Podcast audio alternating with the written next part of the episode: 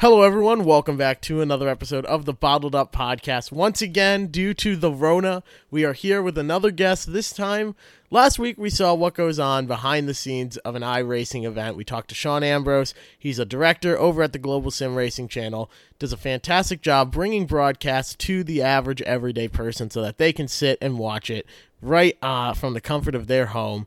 This week, we have someone that's participated in many of those sim events at Stafford, especially, and someone that races at Stafford in real life. So, why don't you go ahead and introduce yourself, my friend? Hey, how's it going, guys? I'm Ryan Fearn, driver of the 12 late model for Fearn Motorsports at Stafford Motor Speedway.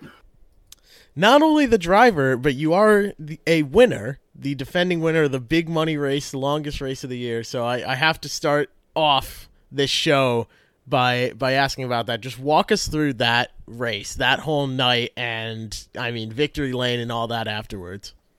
Oh man, ah, oh, that that this is like a whole month long story, but we'll we'll try and get it condensed condensed down here. So, um, there was there was a week in the middle of the summer, and I don't know where I started, but I found myself in second place, and there was another driver, Michael Bennett, that was up ahead of me, so I was chasing him down, chasing him down. He had uh, quite a big lead, but I had the faster car.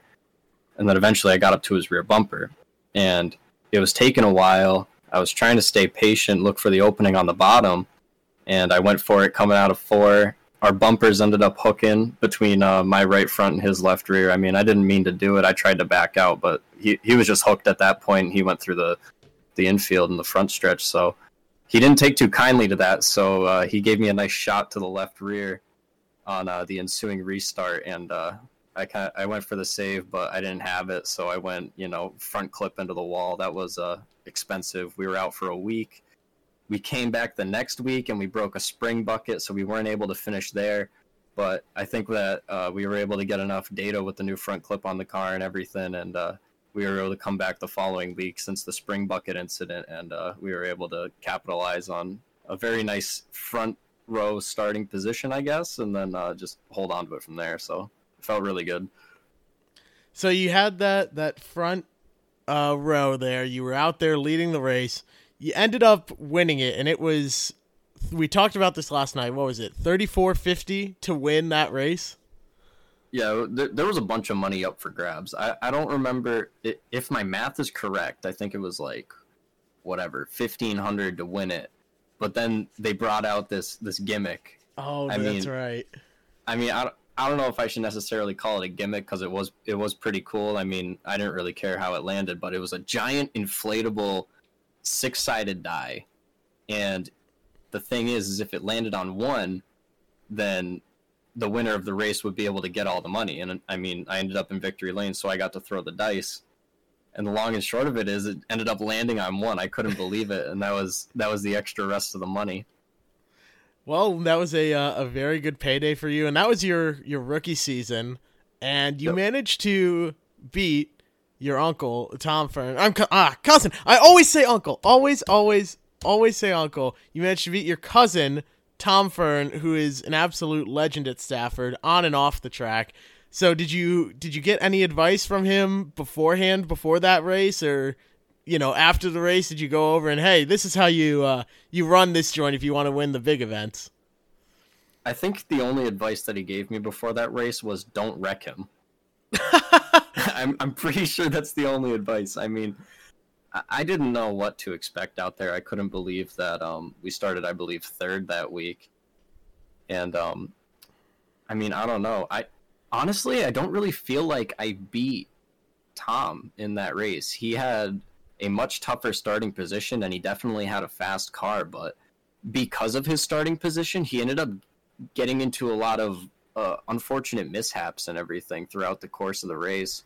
At one point, they ended up having to put um, some old tires, uh, two old tires on the car actually, and that that was really hurting his lap times and everything. So by the time we got to the long green flag run at the end of the race around like lap 30 or something he was just trying to cruise pick off cars if he could but it was looking like he was going to be you know top five at best because he just didn't have what he needed to be able to get up there. I mean i didn't really get to see him all that much that race. I didn't really get to race side by side with him. And honestly, there's been some other races during that 2019 season where I did get to battle against Tom, and those are some of my favorite moments from 2019. I was going to say that must be so awesome to be out there racing and being related to him. I've I've had the opportunity to talk to him many times in the past. Very nice, genuine, down to earth guy, but behind the wheel, he is an absolute monster. And I mean, no offense to him, but you don't look at him and think that's like one of Stafford's most winningest drivers. You don't look at him; he doesn't look like a race car driver. If they're, you know, they have that stereotypical look, I guess, if that even exists. But when you see him out there behind the wheel, it is it's just unbelievable. And then he climbs out the car, and I mean, I'm I'm doing like interviews with him, and I'm looking down, like I'm six feet tall, so I look down at him and but I still I still feel I mean two inches tall next to the guy. He's absolutely amazing. So having I get I guess that name and that legacy there tied to you, do you feel any pressure from that when you're out there trying to perform? Well, I guess I'll put it like this. I see Tom at the shop and he's just Tom, you know. He he's always joking and uh, being the entertainment entertaining one and all that stuff. Right, and, and that's and that's all great. But then he gets into the car, and Tom disappears. He becomes one with the car, and it's the most intimidating thing that you can possibly see as a race car driver. You are behind him, okay? You are stopped in turns three and four, waiting to go around for pace laps to get your tires warm, and you're looking at the left rear quarter window on his roof, and it's just wind stickers, all wind stickers and I've seen that part of the car so many times, but seeing it from inside the car with him right in front is I don't know why, but it's just something else and really drives home that this guy does not mess around on the track. No, he he absolutely doesn't. And I mean, he's running out of places to put wind stickers on that car. Tom isn't your only relative out there. You've also got your sister, Alexandra, and you have both found success out there in your own divisions. You run a late model, she runs a limited late model. Is that for any particular reason, or is that just you want to run late models and she wanted to run limited lates? I mean, my sister's a fantastic race car driver, but I don't know. I guess the reason is just that at the end of 2018, I'd gotten like six wins or something in the limiteds, and I was kind of looking for something more. And I, I asked my dad during the winter, I was like, well, what do you think about, you know, running running the late model? And he thought about it for a bit, and and he decided to go with it. I mean, I, I have a bit of a reputation; people know about it, but I, I think I think that he was a little bit confident that I wouldn't wreck Tom at least, and I'm pretty proud to say that I didn't wreck Tom. There uh. A little bit of an aside there, but either way, um, I I don't know. That's just how the cards fell. I guess there wasn't really too much discussion beyond, hey, you want to run a late model in 2019. Huh. Well, it, it looks like it worked out for you. You got your a win in your rookie season. Going forward for next year, or I guess this year, if we get to race, assuming we will race, because there's a very good chance we will race here at Stafford uh, at some point. Once we are back at the track, are you expecting to continue that and keep winning, or are you guys just going to see how it goes? I'm just going to not wreck Tom again. I think that's a good goal to go for. But but no, in all in all seriousness, all three of us here at Fearn Motorsports, we're all looking for wins. Uh, we've been doing our homework, working closely with Joe Ham, helps us out on our chassis stuff, and uh, hopefully we'll be able to get my sister back in victory lane. Hopefully me and Tom will be able to share some more victories instead of me just getting the one. you know, I, I, would I would like to try and uh, try and get up near Tom as far as the uh, all time win leaders at Stafford goes, but I still think that's a long time coming. I got so much to learn still in the late models, and as long as Tom's out there on the track, that learning pace is going to be it's, it's going to be extra accelerated. I mean, that's not really the most elegant way to put it, but even just following him in practice, there's so much to learn. So I, I really think that there's going to be good things coming to Fearn Motorsports overall. Absolutely, there. Uh, it's a very strong team week in and week out, and everyone knows the name around there. So, outside the track, though, you do a lot of other extracurricular activities. I guess you could say you've got a computer business going. So, is there ever any any conflict with oh I want to you know, I, I would have done better that race, but I spent all week playing video games because you and I both know from playing lots of video games together, um, we probably play a bit too much. Man, honestly, if I didn't have video games in my life, I wonder where I'd be as a race car driver. I'm gonna be completely honest. I would probably I, I be I a race get my car priorities straight. I would probably be a race car driver, but no, I'm stuck behind a microphone. Stuck behind a microphone with the iRacing subscription. there you go. Oh my goodness. But yeah, you've gotten into iRacing uh, as of late and you run the late models on there. Um, some good setups have come out of your your little shop there. So how how well does it carry over for you running a late model at Stafford on iRacing uh, compared that to real life? Just go read my iRacing biography. I have no idea what I'm doing. That's true. I, I forgot that on your profile on iRacing, it literally just says, I have no idea what I'm doing. But and that's kind of the truth. I really don't have an idea of what I'm doing in iRacing because, as, compared to real life, I mean, also considering that my experience in racing in real life is pretty limited. I mean, I'm no pun intended, considering I've ran I the limited late models. I wasn't going to say it, but there we go.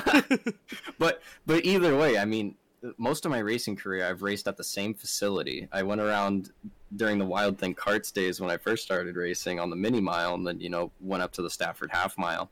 The only other time that I've driven a full size car at another track was 2018 Oktoberfest at Lee, USA, and that was one of the most terrifying experiences of my life because it's a high banked three eighth uh, asphalt oval.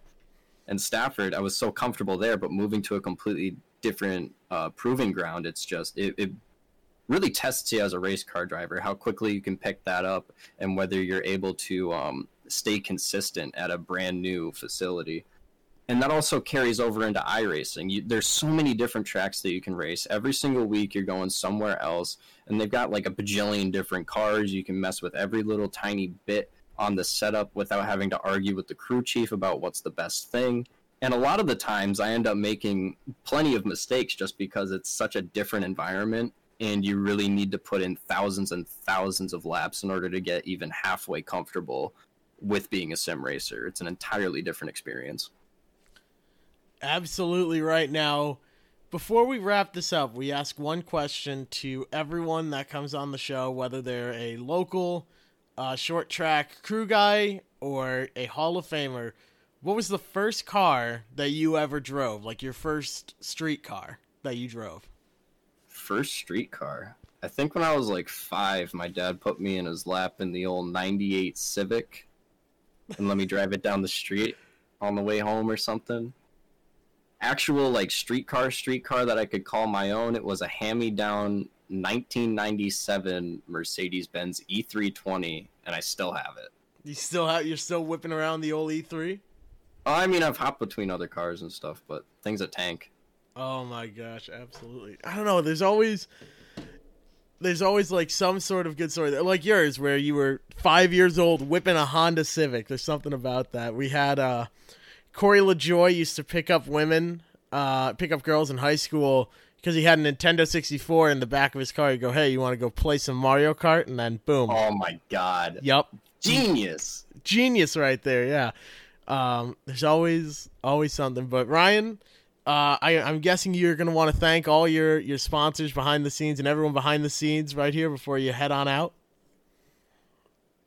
Yeah, can I get a list? Yeah, anyone you want. Oh boy, here we go. I'm gonna. There's a, there's a lot of people to thank. Oh boy, um, I'm gonna sound like a doofus. This is what I do during the victory lane interviews and everything. I get I, I think about it too much. All right, let's just go. All right. Safeco Foam, Whip Sporting Goods, Rad Auto Machine for the power underneath the hood, New England Gear Polishing helping us out with our wheel bearings and stuff like that. Williams Race Gear. Shout outs to John Williams, fantastic dude all the time. Also got to thank um, Short Track Baker, Stony over at the Fuel Truck, New England Racing Fuels, Hoosier Tire East. I also want to thank everybody on the crew. I want to thank my dad. I also got to thank my mom because if my mom didn't give my dad the okay way back in 2005 or whenever the heck we started racing, then I don't think I'd ever have gotten into a car ever. And um, yeah, I I I think that's everyone I want to say. Well, there you go. You you think well, if you have any others, you can uh, mention them in the tweet or on Facebook or wherever you shared this link, where everyone can follow along. You can follow Bottled Up on Twitter at Bottled Up Radio if you want to follow more about my uh, follow and know more about my announcing stuff. You have Jay Maconi underscore announcing on Instagram and Jeff Maconi announcing on Facebook if you want to follow along with me personally. However everyone, uh, especially to Ryan Fearn, thank you for uh, joining us on this week's episode. I'm sure we'll have you back again, and we'll be. Uh, we'll be we'll be tearing it up at the track now that we've actually had the chance to be introduced to each other and, and get to know each other over this off season. Uh, we're gonna get into some trouble next year, this upcoming year at Stafford. I'm excited for it. So Ryan, thank you for joining us on the show, and everyone, I hope you've enjoyed this week's episode of Bottled Up.